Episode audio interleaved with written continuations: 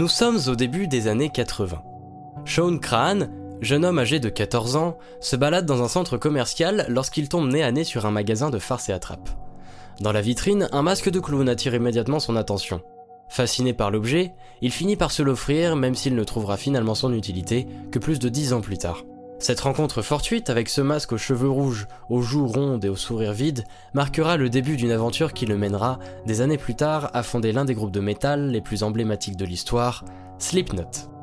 Slipknot est sans aucun doute l'un des groupes les plus influents du new metal des années 2000. Leur son unique et leur style de performance ont captivé les fans du métal du monde entier. Le groupe est connu pour sa musique puissante et agressive, ainsi que pour son image, caractérisée par des masques et des combinaisons de scènes distinctifs.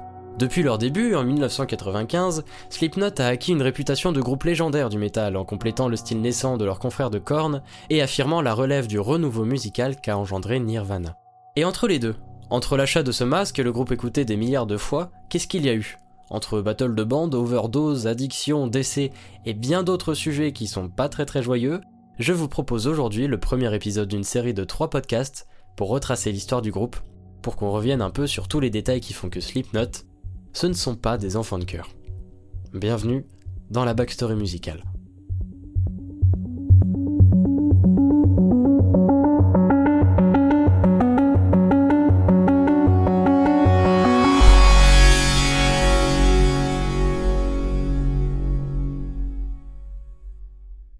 Retour en 1999. Slipknot, fondé par Sean Crahan, Joey Jordison et Paul Gray, sort son premier album, Slipknot, aussi appelé Self-Titled pour qu'on ne le confonde pas avec le nom du groupe, est signé sous le label Roadrunner Records et monte très très vite dans les charts. Le groupe fait des festivals et se fait une place assez importante. Avec leurs pattes de bourrin masqué, ils conquissent le cœur de nombreux fans. Nous sommes plus précisément le 29 juin 1999, dans la petite ville de Des Moines, dans l'Iowa, aux États-Unis. Au total, ce sont 9 membres. Corey Taylor au chant, Mick Thompson et James Root aux guitares, Paul Gray à la basse, Joey Jordison à la batterie, Sean Crahan et Chris Fenn aux percussions, Sid Wilson aux platines et enfin Craig Jones qui gère les échantillons sonores. Et ça fait beaucoup de monde pour un groupe de métal là où la plupart se contentent de rester autour de 4 ou 5. Pour Corey Taylor, le leader, c'est beaucoup de membres, mais c'est le nombre qu'il faut pour qu'ils sortent tout ce bruit de leur tête.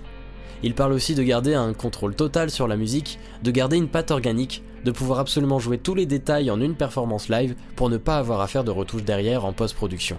Leur patte musicale, encore aujourd'hui, est un peu sujette de discorde. Le plus souvent classé comme du new metal, les influences death metal ne se cachent pas plus loin. Joey Jordison, en parlant de leur style, parle d'inspiration venant du death, de thrash, de speed metal, mais aussi de metal alternatif voire industriel, et même pourquoi pas de rap metal. Les sujets abordés sont eux aussi dans une ambiance assez malsaine et violente, ajoutant encore plus au charisme du groupe. Par exemple, le titre le plus écouté de l'album, Wait and Bleed, et d'ailleurs encore un titre très populaire aujourd'hui, parle d'un homme qui fait le même cauchemar régulier de lui qui est dans une baignoire au milieu de son sang, avec les veines de ses poignets ouvertes. Un jour, en se réveillant, son rêve devient réalité, mais il n'y croit pas, alors il essaye de se rendormir. On a aussi le titre Eyeless, dans lequel Corey Taylor parle de son enfance sans père, dans la phrase Je suis le fils de mon père car c'est un fantôme, un mystère et ça ne me laisse rien. C'est aussi dû au fait qu'il n'avait encore jamais rencontré son père à cette époque qu'il s'est tatoué les signes japonais de mort et de père sur les deux côtés de son cou. Mais depuis, la situation s'est arrangée, puisqu'ils ont fini par se retrouver en 2004 et ont, d'après Taylor, une relation formidable qui lui apporte beaucoup. Dans ce même morceau, Eyeless, on peut retrouver la phrase Tu ne peux pas voir la Californie sans les yeux de Marlon Brando, qui est une phrase que Taylor avait entendue d'un SDF qui l'a répété en boucle dans les rues de la Californie. Le huitième titre, Purity, a longtemps été censuré de l'album à cause d'un procès comme quoi il serait plagié sur un autre titre d'un autre groupe, mais Slipknot a finalement gagné le procès et a remis le titre dans la version d'anniversaire des 10 ans de l'album, sorti donc en 2009. Le seul bémol est que le titre est ressorti mais sans l'introduction qui l'accompagnait à la base, nommée Frail Limb Nursery. Cette introduction parlait de la légende d'une fille coincée dans une boîte, laquelle le groupe croyait être vraie, mais il s'est avéré que ce n'était qu'une creepypasta, une légende des internets, inventée de toutes pièces donc, alors ils n'ont jamais diffusé officiellement cette intro. Bien sûr, elle est encore trouvable facilement sur internet, notamment sur YouTube, et ils l'ont même joué plusieurs fois en live ces dernières années. L'album se clôture sur le morceau Scissors, long de plus de 8 minutes, qui est une musique très sombre écrite d'un point de vue volontairement dérangé, qui est devenu le domaine de prédilection des textes de Slipknot. Cette fois, les paroles ont été écrites par Jordison et le groupe a toujours pris un énorme plaisir à jouer ce morceau puisqu'à chaque performance, ils improvisent la deuxième partie du titre. Mais si je vous en parle, c'est surtout pour parler du morceau caché qui se trouve à la fin de ce morceau, Iyor, ou peu importe comment ça se prononce. Dans l'édition de base du CD, le morceau était caché sur la même piste que Scissors après quelques minutes de blanc à la fin du morceau, mais sur les plateformes de streaming et sur les éditions plus récentes, le morceau est disponible à part entière. Ce titre, qui est un concentré de la bourrinitude du groupe, est connu pour son outro, dans laquelle on entend les membres du groupe parler en arrière-plan puis quelqu'un vomir. Ils dévoileront bien plus tard que c'était un enregistrement de la cérémonie d'accueil de Chris Fenn dans le groupe, mais on peut clairement parler de bizutage, puisqu'il l'avait attaché à une chaise pour le forcer à regarder un porno scatophile, ce qui bien sûr faisait marrer ses camarades. Et pour la petite anecdote, le nom Eeyore vient du dessin animé Winnie l'ourson, du personnage bourriquet qui en anglais du coup se traduit Eeyore, et c'est aussi le nom de la chèvre qui est présente sur la pochette de leur futur album, Iowa. Et c'est l'heure du point masque, parce que si Slipknot sont très reconnaissables musicalement, c'est également et surtout le cas visuellement. Premièrement sur leur numéro, qu'ils ont chacun d'attribuer de 0 à 8, mais surtout pour les masques. Ils diront plusieurs fois en interview qu'autant les numéros sont tombés sous le sens un peu tout seul, presque hasardeusement, à part 2-3 membres qui voulaient un nombre précis, mais ce sont surtout les masques qui ont beaucoup de sens pour le groupe, si bien qu'ils en changent régulièrement à chaque album, voire plus fréquemment. Pour passer rapidement sur les numéros, Taylor voulait le 8 comme symbole de l'infini, Thompson voulait son porte-bonheur, le 7, et Crane voulait absolument le 6, quitte à se battre sans vraiment qu'il sache pourquoi. Le masque de Corey Taylor était gris, sans expression, ressemblant à de la peau brûlée, avec des dreadlocks sur le crâne, et ça exprime pour lui le souhait d'écarter l'attention du public des masques pour qu'il la tourne vers leur musique, qu'il juge beaucoup plus importante. Mick Thompson avait au début un masque de hockey, puis a changé pour un masque en cuir noir recouvrant le visage petite anecdote au passage, leur label n'aimait pas du tout qu'ils portent des masques et le groupe à l'heure actuelle est très content d'avoir forcé en sachant qu'ils avaient raison sur ce point. James Root, lui, avait au début hérité du masque de bondage en cuir noir de son prédécesseur, mais il a vite changé pour un masque de bouffon beaucoup plus confortable pour jouer.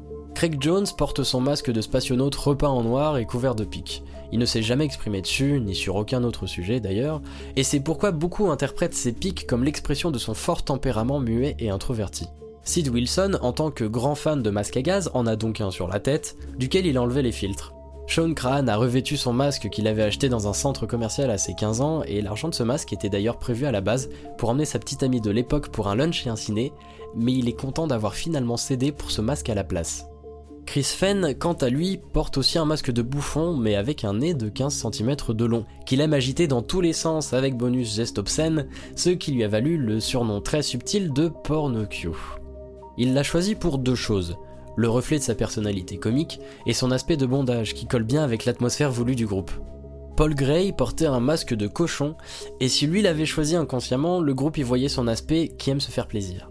Et enfin, Joey Jordison portait un masque de kabuki japonais entièrement blanc, sans expression, pour que les gens puissent y voir ce qu'ils voulaient, que ce soit quelque chose de moche, de neutre ou bien de chaotique.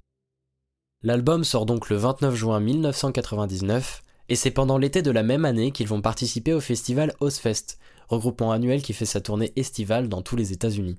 C'est là-bas que leur renommée prendra une grande ampleur, qu'on commencera à parler d'eux à l'international, également aidés par leur passage à la MTV, qu'ils vont commencer à faire des ventes d'albums qui se comptent par millions et qu'ils seront même le premier album platine de leur label. Et si le succès est au rendez-vous, tous ces mauvais aspects aussi arrivent en trombe une partie qu'ils n'avaient pas spécialement prévue et un pan de leur histoire assez sombre va vite s'instaurer dans leur routine. Ce sont donc la nouvelle grande star montante couronnée de succès, succès qu'ils ne gèrent absolument pas à l'époque. Les membres du groupe tombent dans l'alcool, les drogues, les addictions refont surface, les backstage de leurs concerts ressemblent plus à des orgies, et tous les clichés de rockstar réunis. Pour parler vulgairement, ils ont tout, la fame, la drogue et les putes. Et ils tombent tous dans cette spirale infernale qui va mener à ce qui est réputé comme les temps les plus durs du groupe, après leur tournée, quand il a fallu retourner en studio pour faire un deuxième album.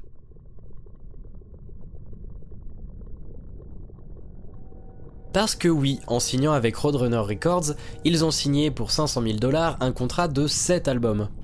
Et ce nouvel opus est presque la bête noire de leur discographie. On va voir que de l'enregistrement à après sa sortie, c'est un chaos total. Les membres du groupe se sont livrés sur le sujet depuis, et le bilan qu'ils mettent dessus n'est pas rose. Jordison parle d'un temps vraiment sombre pour le groupe.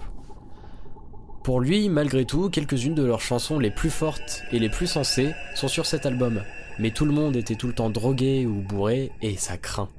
Du point de vue de Gray, tout le monde festoyait beaucoup plus qu'il ne l'aurait dû, et en commençant l'enregistrement, il commençait à se faire des lignes de coke tout le temps, à sniffer pendant qu'il composait, mais pour lui à l'époque ça semblait normal. Évidemment, avec le recul, ça ne l'est pas. Du côté de Crane, il nous a aussi parlé de l'aspect drogue, alcool et des femmes, mais il nous parle aussi de la pression des alentours avec un premier disque qui a été un succès énorme, donc avec énormément d'attentes sur le deuxième. Tout le monde leur disant qu'ils allaient être les meilleurs, avec une grosse dose d'opportunisme derrière, puisque derrière leurs espoirs se cachait une avidité certaine. En plus de ça, les effets sur le mental des membres aura un effet désastreux, emmenant par exemple Corey Taylor dans une intense dépression qu'il suivra encore pendant des années, et certains autres aspects menant à une haine ambiante entre les membres du groupe, plus personne ne pouvait supporter.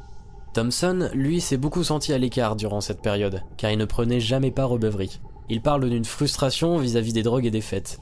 Il restait donc à l'écart, autant en s'isolant lui-même qu'en étant isolé par les autres membres, et ne restait pas non plus avec eux, même après les concerts, dans les coulisses. Il restait donc le plus souvent dans sa chambre d'hôtel à jouer aux jeux vidéo, parfois sans sortir pendant des longues périodes de plus de 16 heures entre deux séances d'enregistrement. Et ce climat assez puant, il faut l'admettre, a donné naissance à un des albums les plus reconnus de leur discographie. À sa sortie, le 28 août 2001, c'est un succès total. Et musicalement, c'est très bourrin. Bien plus que le premier même, ce qui décevra beaucoup de fans ainsi que leur label qui voulaient qu'il fasse quelque chose de plus gentil, de plus calme, en bref de plus radio-friendly pour bien sûr gagner encore plus d'argent dessus. Mais l'album est plus violent. Il commence directement sur 515, 515, avec quelqu'un qui crie Death à s'en déchirer les cordes vocales. On a les paroles nihilistes et agressives de People Equal Shit, à traduire littéralement par les gens c'est de la merde, poursuivre avec le riff destructeur de Disaster Peace. On se calme un peu avec My Plague, mais ça repart très très vite en trombe avec Everything Ends et rebelote jusqu'à la fin de l'album. Au final, les morceaux les plus gentils, si j'ose dire, restent My Plague, Gently et Iowa pour le grand final. Maintenant, gardons en tête le contexte dans lequel cet album a été produit. La souffrance se ressent absolument partout. Rien que dans les titres, on a People Equal Shit, Everything Ends, tout prend fin, Left Behind, Laissé en arrière, ou I Am Hated, Je suis haï, qui rien qu'au titre ne transpire pas la joie. En l'écoutant, au-delà de la violence globale, le chant de Corey Taylor est lui aussi très piquant.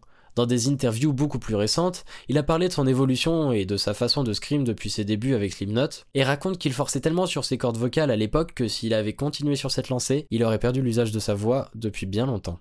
Ses cris sonnent souvent très forcés, sortis le plus brutalement possible, et il nous raconte même être allé jusqu'à se scarifier lui-même à coups de verre brisé, à se mettre nu, se vomissant dessus, pour accéder aux performances vocales qu'il a pu produire, notamment sur le dernier titre, Iowa. Quelques vidéos sont trouvables sur internet de captures faites à ce moment, et on y voit un studio plongé dans le noir, seulement quelques bougies d'allumées, Corée qui s'époumonne, c'est une atmosphère sombre qui finalement correspond bien à l'album. Ce dernier titre, Iowa est un morceau long de 15 minutes, plus lent que les autres titres, donnant une atmosphère beaucoup plus lourde, avec une ambiance sonore encore plus glauque, merci Craig Jones. Pour reprendre un peu l'album dans sa continuité de base, je vous disais que l'album commençait par 515 avec un mec qui hurle Death en arrière-plan.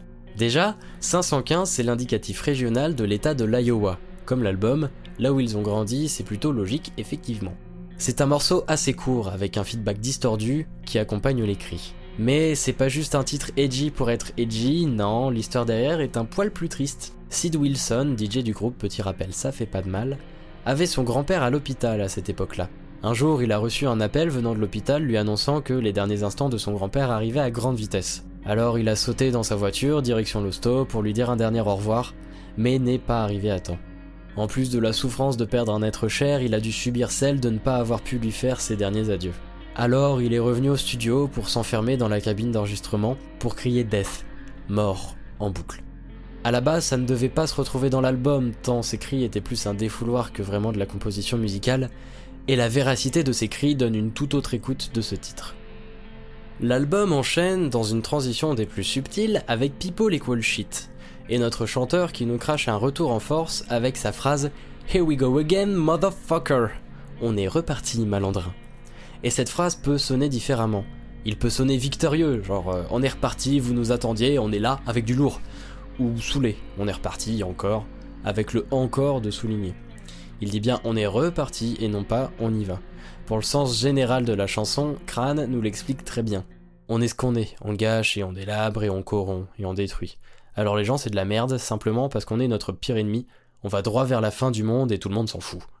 Le message à retenir est que la race humaine s'appauvrit elle-même des plaisirs simples de la vie et que tout le monde sonne faux.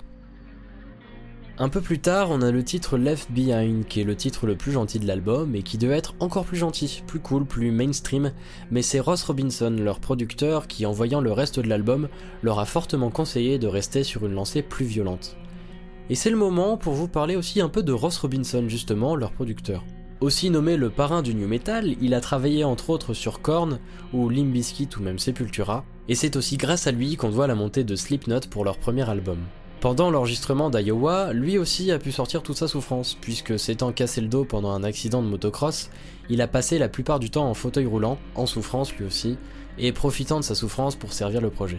Pour finir avec Left Behind, petite anecdote sur le tournage du clip, ça a été un petit chaos à lui tout seul aussi, à cause des membres du groupe qui n'arrivaient pas à garder leur masque sur leur tête, ou bien la chèvre qui avait une haine inexplicable envers le set de batterie de Jordison.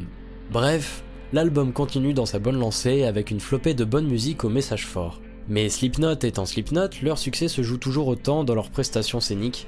Ils sont donc ensuite partis en tournée pour l'album. Et c'était une sacrée expérience aussi. Entre les fans qui leur rapportaient des cœurs de vache et des fémurs pour avoir leur signature, et le fait qu'à cause des attentats du 11 septembre, arrivés deux semaines après la sortie de l'album, ils ont été bannis de nombreuses villes et de nombreuses radios, cette tournée a été forcément raccourcie durant à peine 7 à 8 mois en étant la tournée la plus courte qu'il n'ait jamais faite. Suite à cela, le groupe a pris une pause. Corey Taylor et Jim Root, de leur côté, sont repartis construire le groupe de rock Stone Sour, qui était le premier projet de Taylor avant d'intégrer Slipknot. Et de manière générale, tout le monde est reparti de son côté pour des projets solo ou pas pendant un certain temps. Ce n'est donc que courant 2003 que le groupe décide de se remettre ensemble pour enregistrer un nouvel album, mais le retour est très compliqué. Le climat de haine entre les membres est encore omniprésent, beaucoup étaient encore accros aux drogues ou alcooliques, si bien qu'à la réunification du groupe, il a fallu attendre trois mois avant que le groupe ne puisse se remettre à composer. Et ça s'explique par plusieurs choses. D'abord, ils ont eu un nouveau producteur qui, avec le recul, était bien moins compétent que le précédent. Rick Rubin, qui a quand même travaillé avec System of a Down, Limp Bizkit ou Linkin Park, entre autres, semblait vraiment qualifié pour produire un nouveau disque dans le milieu du new metal mais c'était quelqu'un qui n'était que très rarement dans le studio avec le groupe, qui bossait sur beaucoup de projets en même temps, ce qui baisse forcément l'attention qu'il pouvait donner à un seul.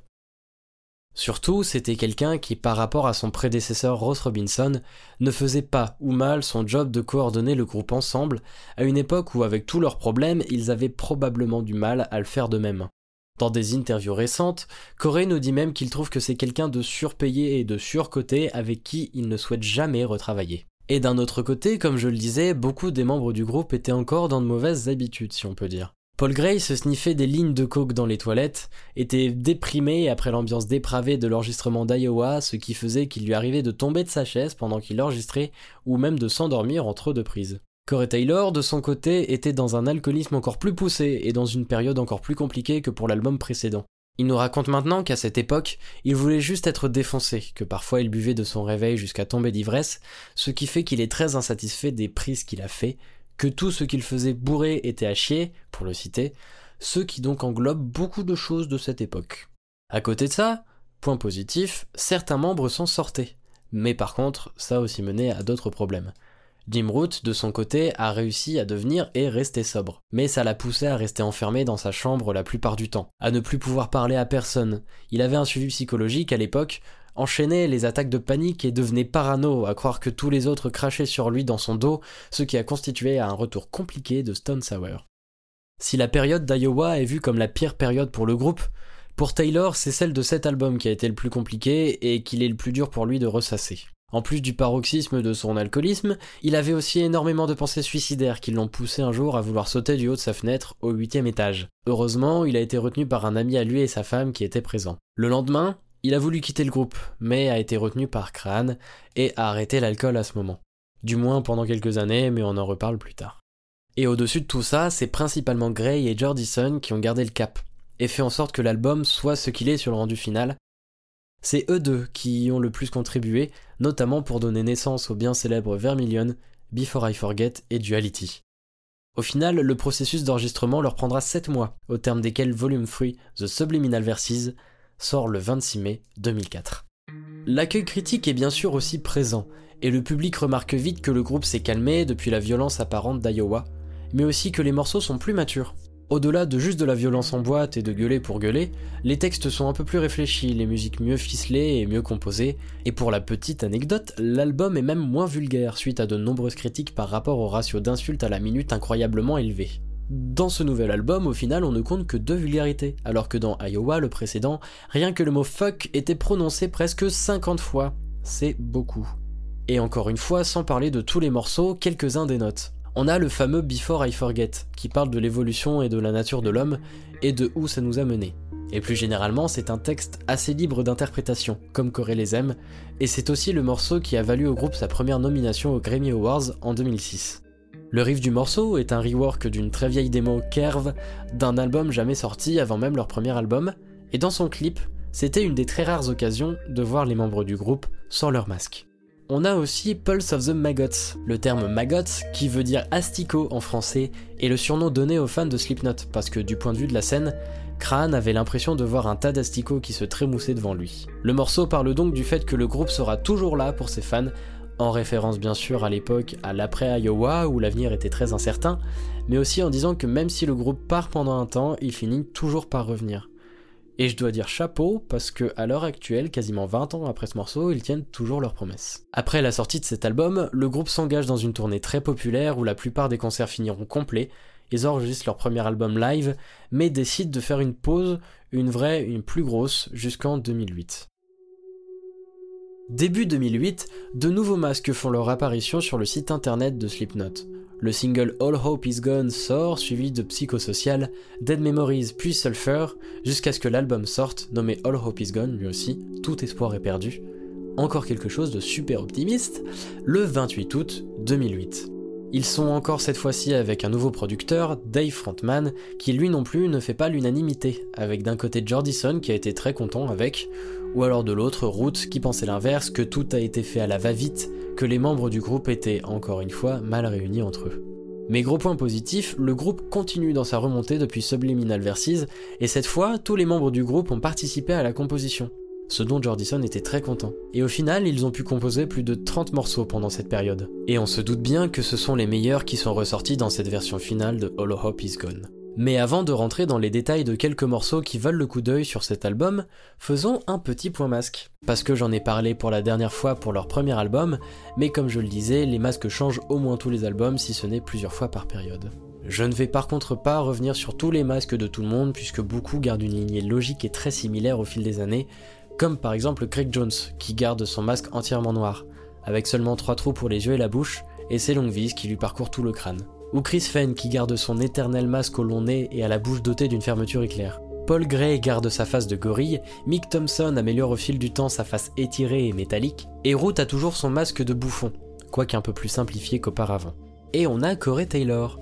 Si vous vous souvenez de sa face brûlée au dreadlock, eh bien jusqu'à Volume Fruit, il n'a fait qu'enlever les dreads et avoir une tête encore plus brûlée pour ressembler de plus en plus à un amas de chair brûlée et décomposée qu'on aurait essayé de recoller tant bien que mal. Mais pour All Hope Is Gone, il change totalement pour une tête de mannequin de test semblant avoir beaucoup servi. Sean Crane, de son côté, ne garde de son masque de clown que le nez rond. Le reste, c'est plein de bouts de cuir noir accrochés, scotchés, zippés ensemble, parce qu'il ne voulait pas que ça ressemble à quoi que ce soit d'humain, qu'il voulait un masque en ferraille pour qu'il puisse l'enlever et s'en servir comme d'une arme.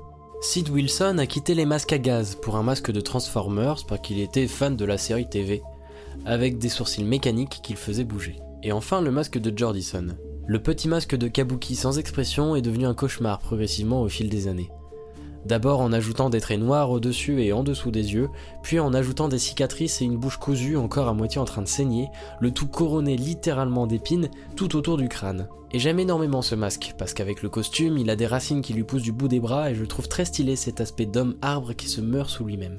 Nouveau look, nouvelle tête, toujours les mêmes gars, All Hope Is Gone démarre déjà très très bien. Pour finir avec les masques, on en a une version spéciale de tous les membres sur le clip Psychosocial, les dénommés Purgatory Masks, qui sont une version élargie des Death Masks, introduits sur le clip de Vermilion pendant la période volume fruit.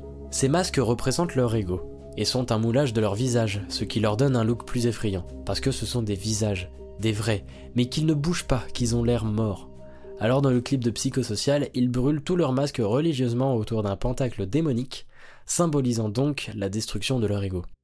Dead Memories, cinquième titre et troisième single, est un des titres où Corey parle à cœur ouvert. Et cette fois, ça parle de relations toxiques. Il s'exprime du point de vue d'un gars sur sa fin qui ressasse sa relation, toxique de laquelle il ne peut pas sortir à cause de promesses qu'il se sent obligé de tenir. Les dead memories, les souvenirs morts, sont ses sentiments et souvenirs d'avant cette relation, de cet état qu'il ne peut retrouver maintenant que cette relation destructrice est passée. Sur cette chanson, Corey n'a voulu nommer quiconque, mais on peut penser qu'il fait écho à sa relation avec Scarlett Stone, qui durait depuis 2002. Et ce n'est pas le seul morceau où il parle de ça. Un peu plus tard, dans le processus d'écriture de l'album, Taylor est en plein divorce de Scarlett Stone. C'est à ce moment qu'il écrit Snuff. Snuff, c'est le calme dans la tempête, une balade principalement rock acoustique au milieu du death metal de l'album.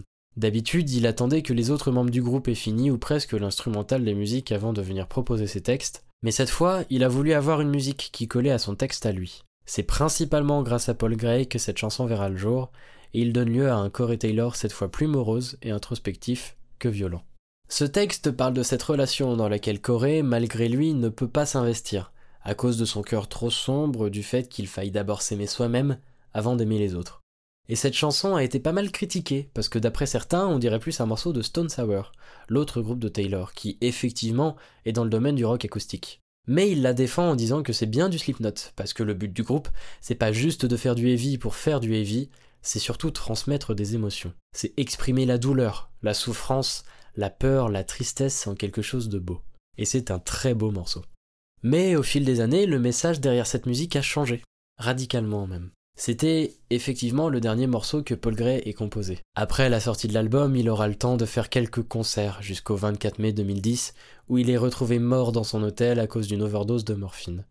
Alors Snuff deviendra un hommage à Paul, et en chantant cette chanson à l'heure actuelle, Taylor exprime maintenant beaucoup plus sa haine envers l'attitude autodestructrice de Paul et le fait qu'il l'ait laissé seul que le divorce. Et je vais poser le point final de cette première partie de ce podcast ici. On reparlera une autre fois de toutes les conséquences et du changement radical du groupe après et à partir de la mort de Paul Gray, parce qu'il nous manque encore beaucoup d'éléments sur les origines de Slipknot pour comprendre en quoi la perte de Paul Gray est une si grande perte que ça dans le groupe. Mais il est l'heure de conclure sur cette première décennie de Slipknot. Il y a un message assez important à retenir de tout ça. Le groupe a vécu bien de la merde depuis ses débuts. Le succès, pour eux, a d'abord été destructeur. Mais là où ils ont été très forts et très solides, c'est qu'ils ont su en tirer quelque chose. Et c'est ce que je disais sur Snuff. La force de Slipknot, c'est savoir tirer quelque chose de beau d'émotions qu'ils ne sont pas forcément à la base. La colère, la peur, la tristesse. Alors que le groupe a failli craquer à plusieurs reprises, il a à chaque fois su rester debout et progressivement remonter la pente, et des groupes comme ça, c'est rare.